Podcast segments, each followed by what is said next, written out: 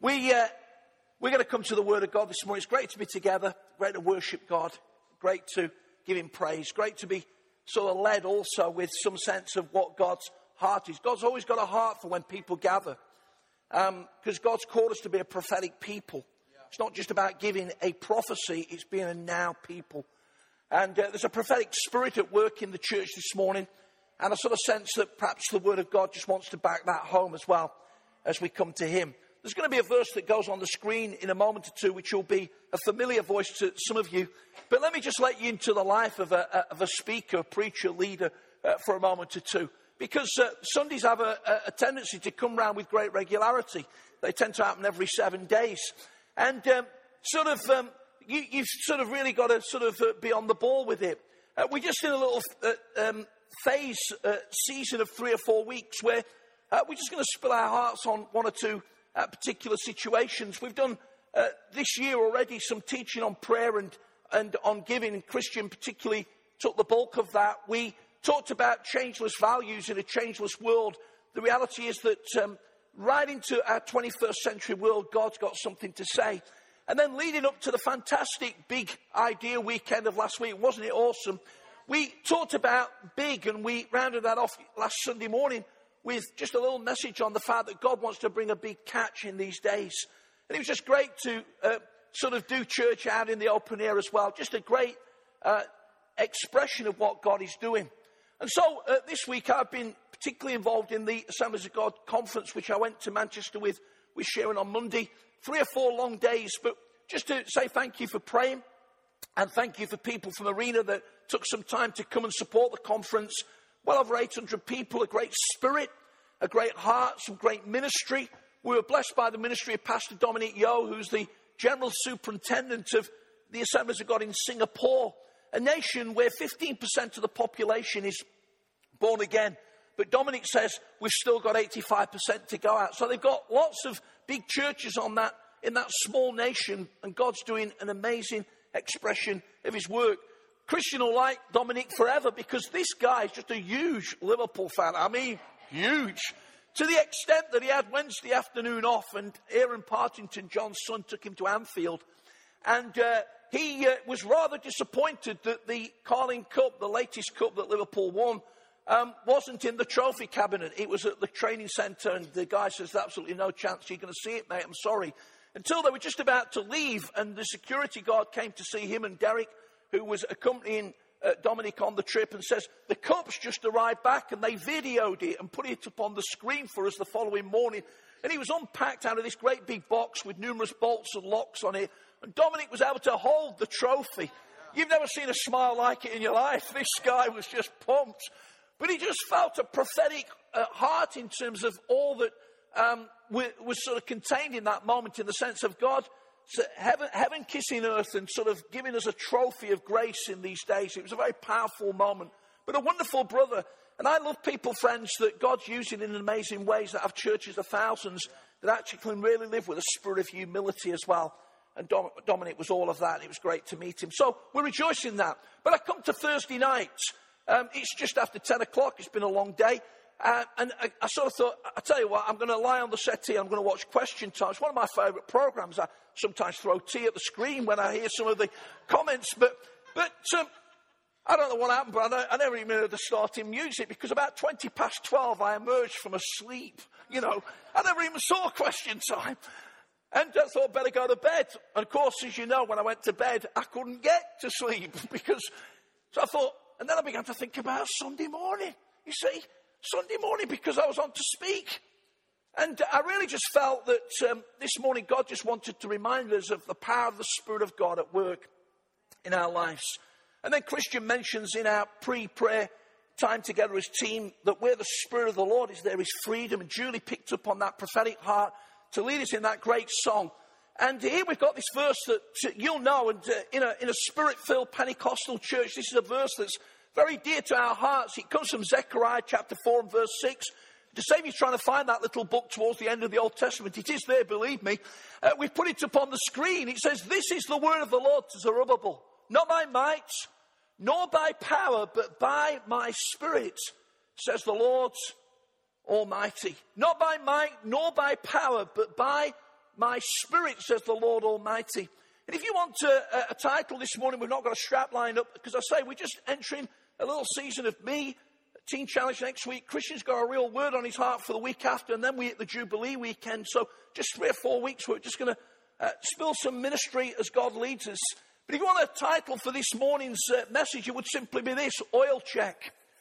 Oil check. Those of you that uh, drive cars will know that occasionally you need to check your oil. And uh, if, if you don't, then you, you, you set yourself for a potential for some problems. We'll come to that in a moment or two. But I want to set the scene for this verse. Zechariah is what we call one of the minor prophets. There's 12 books at the end of the Old Testament there's a temptation sometimes not to read them, think, well, they're, a bit hard work, and what sort of relevance have they got to today? And, and, uh, but I, I'd really encourage you sometimes to get into these books because the genius of the scriptures is, friends, that they do speak into our lives today. Zechariah is what uh, we know as a, a post exile prophet.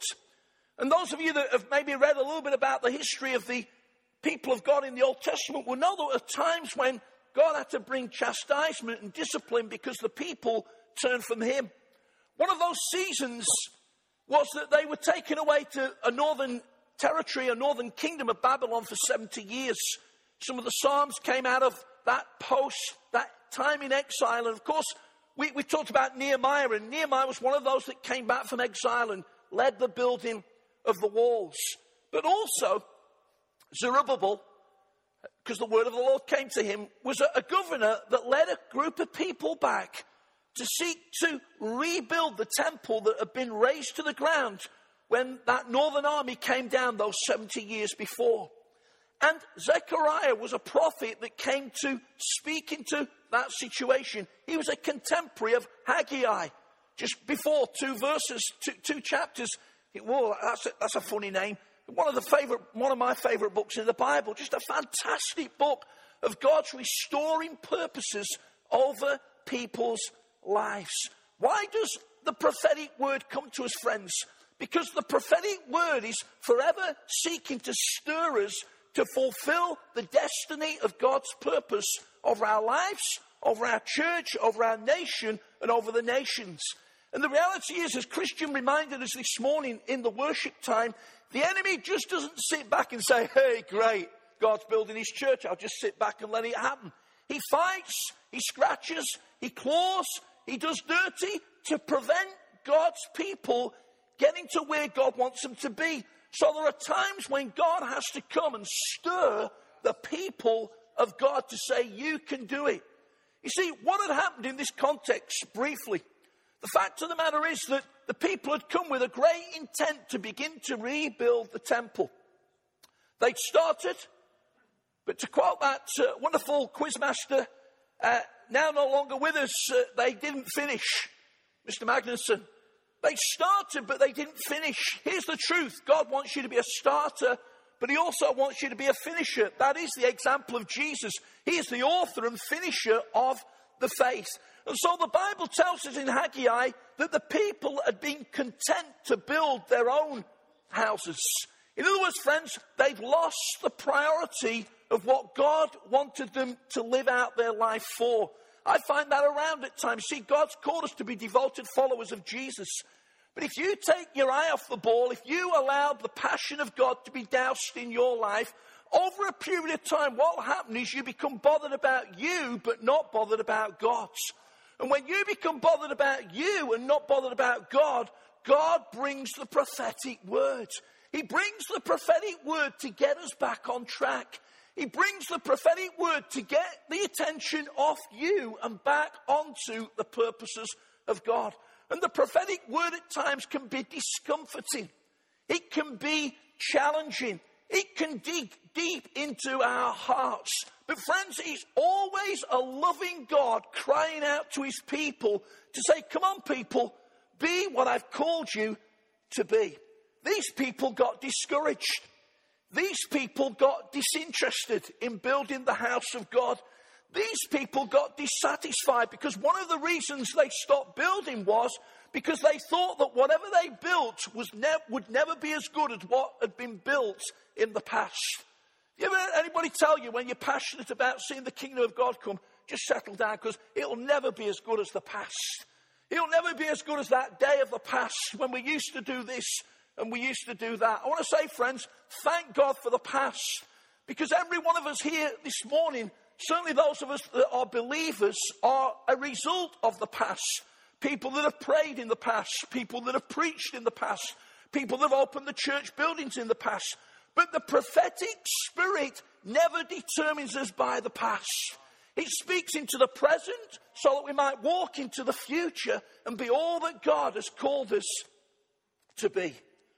And so Haggai and Zechariah came to minister to the people. You see, when you come to a place of taking your eyes off God and bringing your eyes on yourself, something happens. You stop. You may not think you've stopped, but you've stopped. You've heard Christian and me say on a number of occasions that the tactic of the enemy, friends, is not necessarily for you to go out and do something immorally stupid. It is that, but it's not necessarily that. It's not to get you to rob a bank tomorrow. Sometimes it's simply to get you to stop. And you can turn up at church for the next 20 or 30 years, but actually in your heart, you've stopped. You've stopped making progress. You've stopped going forward. You've taken your eyes off Jesus, and He's very content for you to go through the religious motions as long as He knows that in your heart you've stopped. You see, when churches stop, they lose momentum. When churches stop, they become apathetic to progress.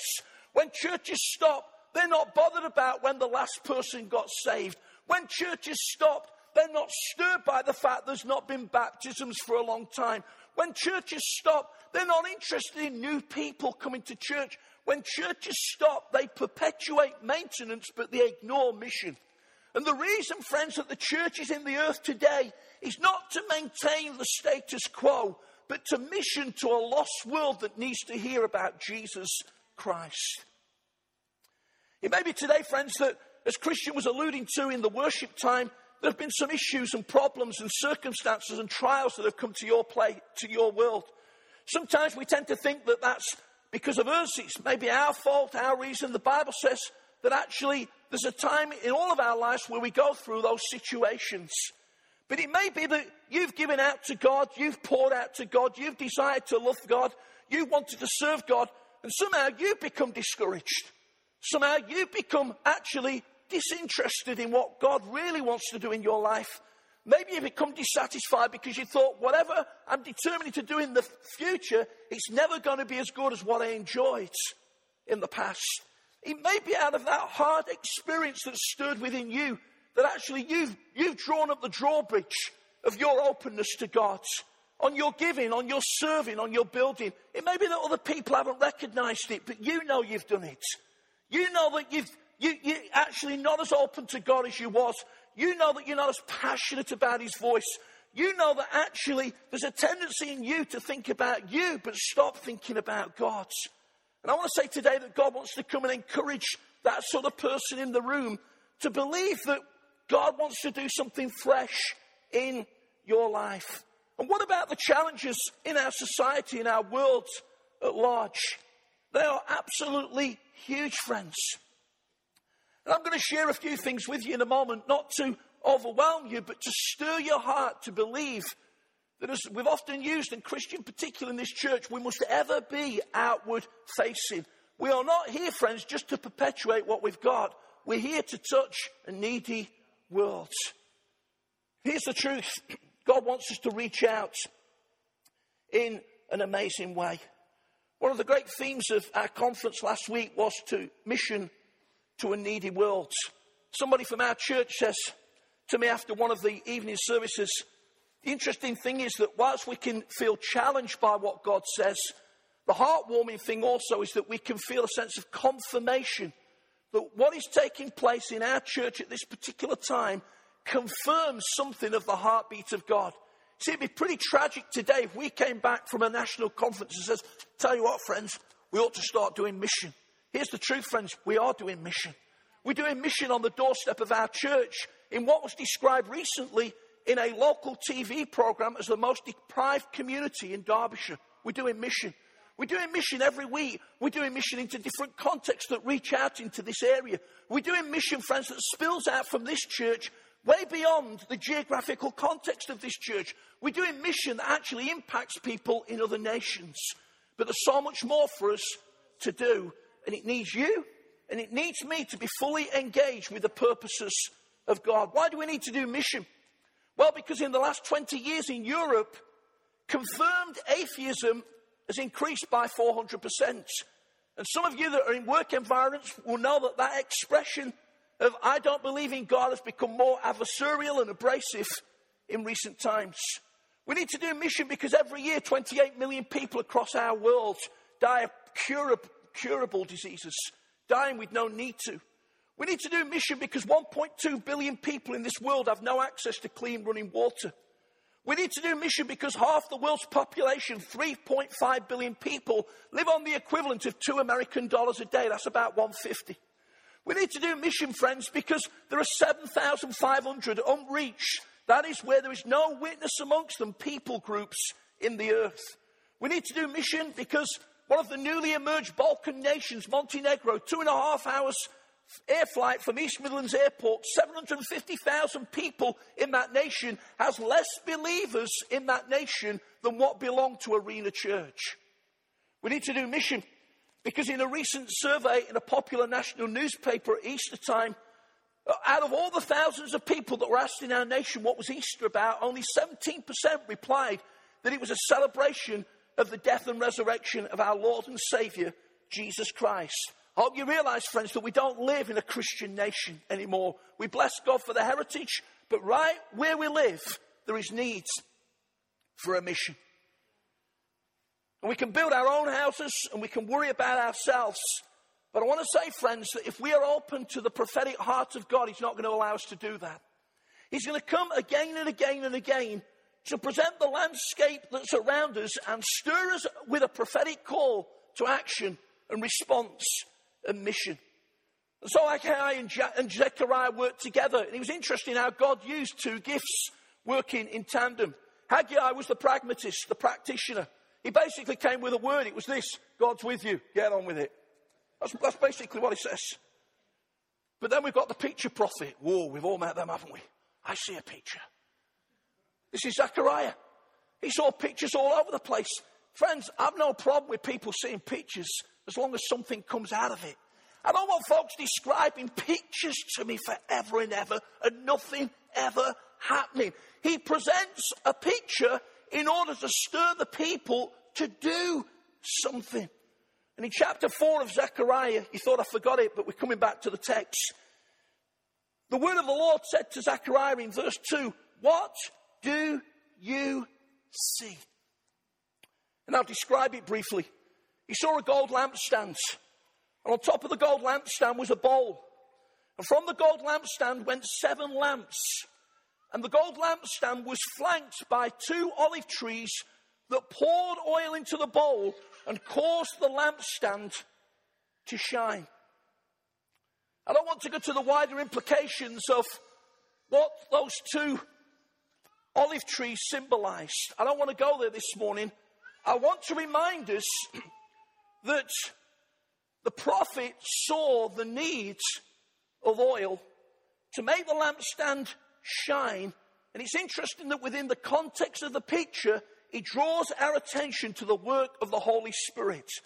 Because as he sees this picture, he pronounces to Zerubbabel, the leader of the discouraged, disinterested, dissatisfied people of God. It's not by might, nor by power, but by my spirit, says the Lord. Peterson in the message says, You cannot force these things, they only come about through my spirit. And here's the truth, friends, this morning as we take an oil check over our lives personally and corporately in Arena Church. We can have all the human ingenuity, creativity, and originality that we can think of, and I'm all for it. But if we try and build this thing without the Spirit of God, it is doomed to failure. Because it's not by might or by power, but by my Spirit, says the Lord. And you'll know that in the Bible, the Holy Spirit is described in a number of picture forms. It's to help us understand His work. He's described as a dove, He's described as wind, He's described as fire, He's described as water. But of course, on many occasions, the Holy Spirit is described as oil. Eh, and in a Middle Eastern context of which the Bible was originally written, that would resonate in the hearts of the people very, very easily. And I want to encourage us today to believe afresh that oil will flow in our hearts. I believe, friends, that Arena Church is being positioned for such a time as this to carry a strong missional heartbeat. Jerusalem, where we live, Judea, the area, Samaria, cross culturally, and to the ends of the earth. There is no geographical restriction on the missional call to our church in 2012. God wants us to do it together, as we were reminded this morning again in the pre prayer time. He wants us to come together, He wants us to stay together, and He wants us to work together. If you think you can do this with an individualistic approach to the kingdom, you're deluded. It's not going to work. God's for team, God's for body, God's for accountability, God's for submission, God's for all those things that cause us to work together. It's not about you, it's about what God is doing through us. We recognize a past, but we see a future that is even greater. We're not intimidated by the spiritual malaise that surrounds us. I'm going to bring some encouragement to that in a moment. But we are motivated by the power of God at work in us to believe that there is going to be change. This is not hype. This is the prophetic word to the church in these days. And we can believe that God will do it. But if there's no oil, if there is no oil flowing, friends, no spirit, no chance. Sharon and me have a little saying, which we just bounce off each other sometimes. Is there oil on it? I've been to some meetings, friends, church meetings, where there's been no oil. They've seemed sometimes not three hours, but three days. They seem sometimes not 30 minutes, but 30 hours. They seem, friends, boring. They seem lacking in originality. They've seemed turgid. They've seemed as though we're grinding things through because there's no oil. I want to say today that whatever you're gifting, you can have oil over it. You may be somebody at the back desk that wouldn't be seen dead at the front of the church, but we need oil on the back desk. Administration, organization, ministration, car parking, serving teas, giving a great welcome, friends. What makes this church work is that there is oil being poured on it. If I can use a phrase, friends, which lots of people would have liked in terms of seeking to make a fortune, this church needs to be oil rich. It needs to be easy for God to come and dig his wells and to find oil bursting out all over us. Oil that affects the head, that runs down the beard, and touches every person in the church in a spirit of unity because there the Lord commands the blessing. I've seen some people, times friends, lambast the people because there's no oil in their lives. But if there's no oil on the headship, it's not going to get to the people. It works like that. And I want to encourage you in these moments to believe that God's going to pour oil on your life afresh. And briefly, and I mean briefly, I'm just going to bullet point, I'm going to give you six things that oil does. Because it's not by might, nor by power, but by my spirit, says the Lord. I, I, the Spirit of God working as oil in us to minister to us. And I encourage you to take an oil check today. If I can use it, friends, I, I encourage you right now to allow the Holy Spirit to take the dipstick from heaven and dig it deep into your heart and see what the level of oil is in your life. It may be that this morning you need a top up. It may be this morning that you need an oil change. It may be that it's a long time since you checked the oil. Little wonder that the cogs are grinding. Little wonder that it's become hard work. Little wonder that you felt enfeebled for the battle. Little wonder that you've taken your eyes off God and put it on your own house, your own priority. Little wonder that you've become dissatisfied thinking it's never going to be as good in the future as what it was in the past. But when oil begins to flow, everything changes. Firstly, friends, oil illuminates. When we were kids, you know, I look back at my mum and dad, I don't even know how they put this together. We used to go for a week's holiday to the coast. A bit of a tribe of us, as I've mentioned before. So we, we go to Mablethorpe or Ingoldmells. Oh, Ingoldmells Market. You know. And uh, I remember now arriving at the caravan and then going to the slotties, running to the slotties. It's, it's the slot machines, you know. And, uh, and uh, you know, we, we, thought it, we thought it was the end of the world. It was, it was fantastic. But we used to be in one of those caravans with the oil lit lamps. Can you remember them? Whoa. Oh, you know, my dad would get the match out, and then you get this woofer smell. And about four hours later, the smell had gone, you know. And I'm not that old, but that's what we used to do, you know. In other words, it was used for illumination. Some of you can remember even the old street lights where the guy used to tend the wick of the light, the oil lights. It illuminates. And friends, when we're full of oil, we inevitably shine. We were reminded in the big idea season that we're called to be a light in this world that cannot be hid. We're called to be salt that brings a preserving uh, expression to people. We're called to be a city on a hill that cannot be hid. We're not called to put a cover over our lights, but we're called to shine. And let me say this that sometimes we need to shine before we speak. There have been too many Christians that have spoken before they've shined. Little, little point you telling everybody at work to get saved if you're late for work every morning 20 minutes. Because the boss thinks this guy's a joke. That's what he thinks. You can tell him all about Jesus. You need to shine by being there 10 minutes before you're supposed to start. And then he gives you a platform to share the faith. We need to shine. We need to beam. We need to radiate. We need to emit something. What comes off your life? I speak to people at times, an offense comes off their life. Arrogance comes off their life.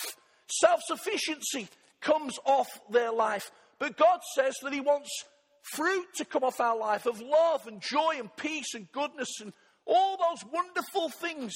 See, when I met Pastor Dominic last week, what came off his life was a genuine, humble man of God. He could have strutted his stuff. He could have told me about his church of 7,000. He could have told me that he's now on the world executive of Assemblies of God worldwide. He didn't say any of those things. I said, Hello, Pastor Dominic, because I understand in Asia and Australia that's something of the culture. He says, Dominic's fine, Phil. Thank you. He told me something. Oil illuminates, but also oil lubricates. Quite recently, the oil light came on on my car. I'd have been absolutely foolish to say, ah, just carry on. And then wonder why you know, some days later there was smoke pouring out of the car. I needed to check the oil level. And there are people in this room this morning where the oil light's coming in your spiritual heart, you completely ignored it. Just carrying on, living in your own strength, doing your own thing, and wondering why it's hard work. Because this morning you need to let oil pour into your heart. To, uh, to lubricate the engine, it's called the heart. And Proverbs 4:23 says that out of the heart, out of the engine of your life come the issues of life, the way that you speak, the way that you conduct yourself, the integrity of your heart, the righteousness of your heart, the priority for the house, the way that you give, it all pours out of the engine. There's a battle on for the engine of your world. The enemy loves it when the cogs grind together, when the smoke, when you're stuck on the side of the motorway, metaphorically, where you're going nowhere. He loves that because he comes to steal and to kill and to destroy. But Jesus said, I'm come that you might have life in all of its fullness, super abundantly. And the Bible tells us in Ephesians chapter 4 and verse 16 that when the body is well lubricated, when its oil is flowing in the body, it tells us that all the joints of the body work together. This is what it says from Him. The whole body, joined and held together by every supporting ligament, grows and builds itself up in love as each part does its work. Thirdly, oil motivates. Paul, David says in Psalm 23 that you anoint my head with oil. It propelled him, friends, into actions of faith. And for example, in 1 Samuel 17, he was confronted with a great big giant that was a lot taller than him, a lot wider than him, a lot louder than him, that sought to intimidate the purpose of God. And when Goliath cried across the valley every morning, the people quaked with fear until this person that understood that he was anointed with oil from God said, I'll take him on. And He was laughed to scorn. Isn't it amazing, friends, how many times leaders that when they want to do something from God, it's fellow leaders say, calm down. Oh, we heard about it even last week. So somebody that had a passion to build a church in one of our great cities, and somebody basically said before it started, don't stop me now moment, you'll never do it. But his head was anointed with oil. And you see, when, when David was confronted with Goliath, he thought about the lion and the bear that he'd, slow, he'd slain already to protect his father's sheep. He was ready for this moment of destiny to take on something that seemed to be far bigger than himself. And this morning, if you're confronted with a giant, I want to say that you'll never defeat it in your own efforts, but you'll defeat it when you understand that your head is anointed with oil, which motivates you to go into the battle with confidence in God, to believe that the giant will come and lay at your feet. Edmund Hillary, one of my heroes, became the first man, along with Norgay Sherpa Tenzing to conquer Everest 1953. And he said these words When the going gets tough and things go wrong, the same qualities are needed to win through as they were in the past. Qualities of courage and resourcefulness, the ability to put up with discomfort and hardship, and the enthusiasm to hold tight to an ideal and to see it through with great determination. What fuels that? Oil. Oil. Not self effort, not gritting your teeth, not trying a few more religious works, but the oil of the Spirit flowing over your heads that sets you up to face the battle, but also to win. Oil authenticates. Back to David, 1 Samuel 16. You know the story well. Saul had failed the purpose of God, and God said to Jesse the prophet, uh, sorry, Samuel the prophet, I want you to go to the house of Jesse. I'm going to show you who's going to be king. The seven sons of Jesse came past. It tells us the names of the first three. Every one of them seemed suitable, and every time that they came past, and Samuel said, Is this the one? God says, No. You can almost feel the desperation of the prophet when he said to Jesse, Is there anyone else? You know, I thought I got the word of God, and then God keeps saying, No, is there anyone else? And Jesse says, Well, there's David in the field. He's the youngest. In the original language, he's not only described as the youngest in age, but of the least. In other words, he was so much the least that he wasn't even called to the audience of Samuel in the first place. And when he walked through, there's that beautiful language in some of the more older translations that he was a young man of ruddy complexion. Love it. In other words, he got big, red, rosy cheeks. Just a teenager. God says, here's the guy. Here's the next king. We know some of the story for him to come to kingship. But that day, Samuel took the horn of oil and poured it over David's head as a sign that this was the authenticated choice of God. Friends, when are we going to learn that God doesn't look on the outward appearance, He looks on the heart? When are we going to learn that you don't fool God by simply putting on an exterior show? He is after your heart.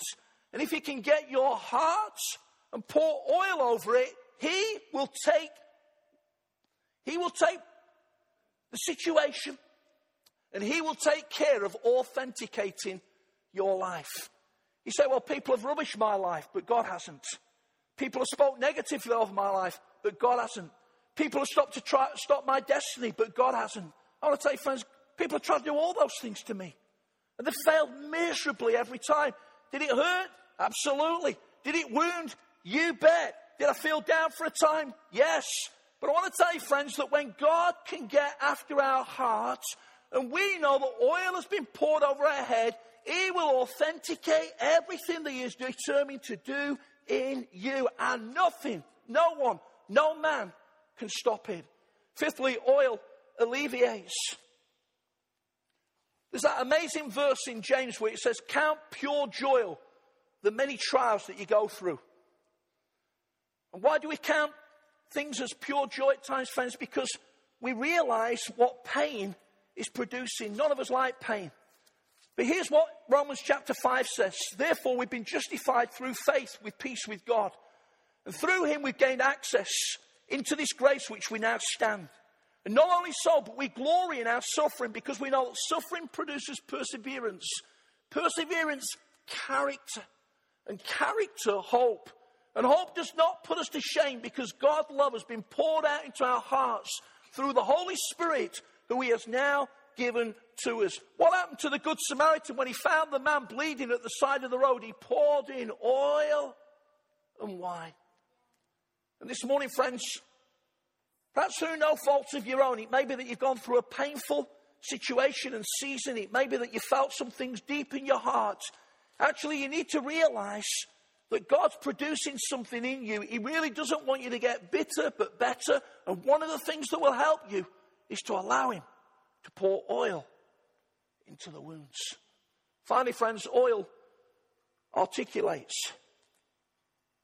The psalmist says in Psalm 45 that my tongue will be the pen of a ready writer, my lips anointed oil with grace. When was the last time you said thank you to somebody in the life of the church? I appreciate you.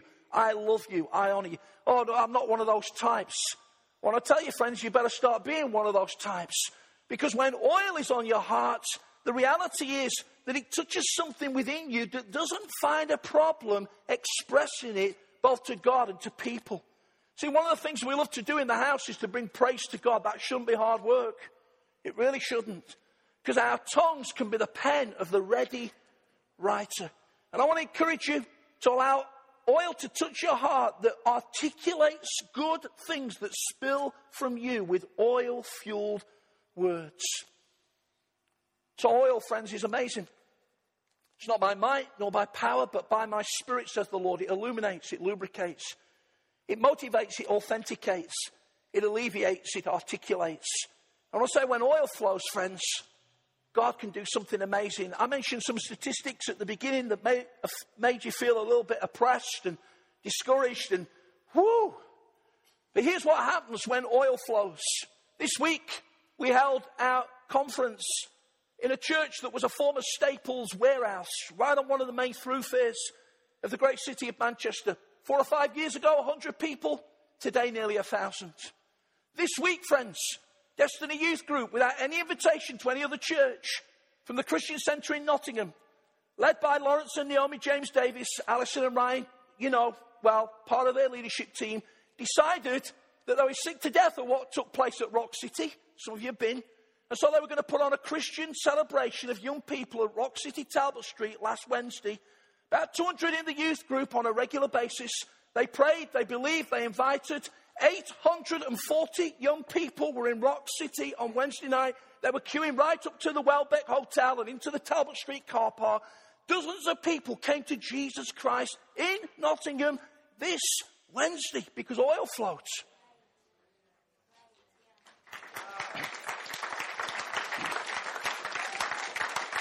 Two Friday nights ago, our national leader was at a prayer meeting at the O2 Arena down by the Thames in London. You need to hear me. This was the attendance at the prayer meeting that takes place twice a year, predominantly from our black African community across this nation. 44,000 people at a Friday night prayer meeting that cost half a million pounds to put on, all the costs met right through that Friday evening into the early hours, people crying upon God to send revival to this nation. You see, when oil flows, anything can happen. And friends, I want to be in an oil filled, oil rich community. And I believe that you do as well. You say, well, we might not be there yet, but Zechariah encourages again because verse 10 of the chapter says, don't despise the day of small things. As we were thinking last week, when we start small, God can do something big. You need to get around Christians sometimes because He's not seeing small things, friends. He's seeing big. There's something stirring in His heart that's seeing big. He's seen some influence, friends, that goes way beyond what we'd seek to be contained in. And we pray the oil will continue to flow on every aspect of that vision. I wonder what you need this morning from the oil of the Spirit. And I want to mention five things as I close, and then I'm going to pray. Maybe this morning you need to be oil convicted. In other words, you've never come to Jesus. And this morning there's something stirring in your heart that says, I need him. You need to respond. Maybe this morning you need to be oil clothed. Never been baptized in the Holy Ghost. Never has the Spirit's given you utterance spoke in other tongues. Or maybe it's been a thousand years ago in your experience. You need to be Spirit clothed this morning. Maybe you need to be spirit filled. The Bible says, be being filled with the Spirit.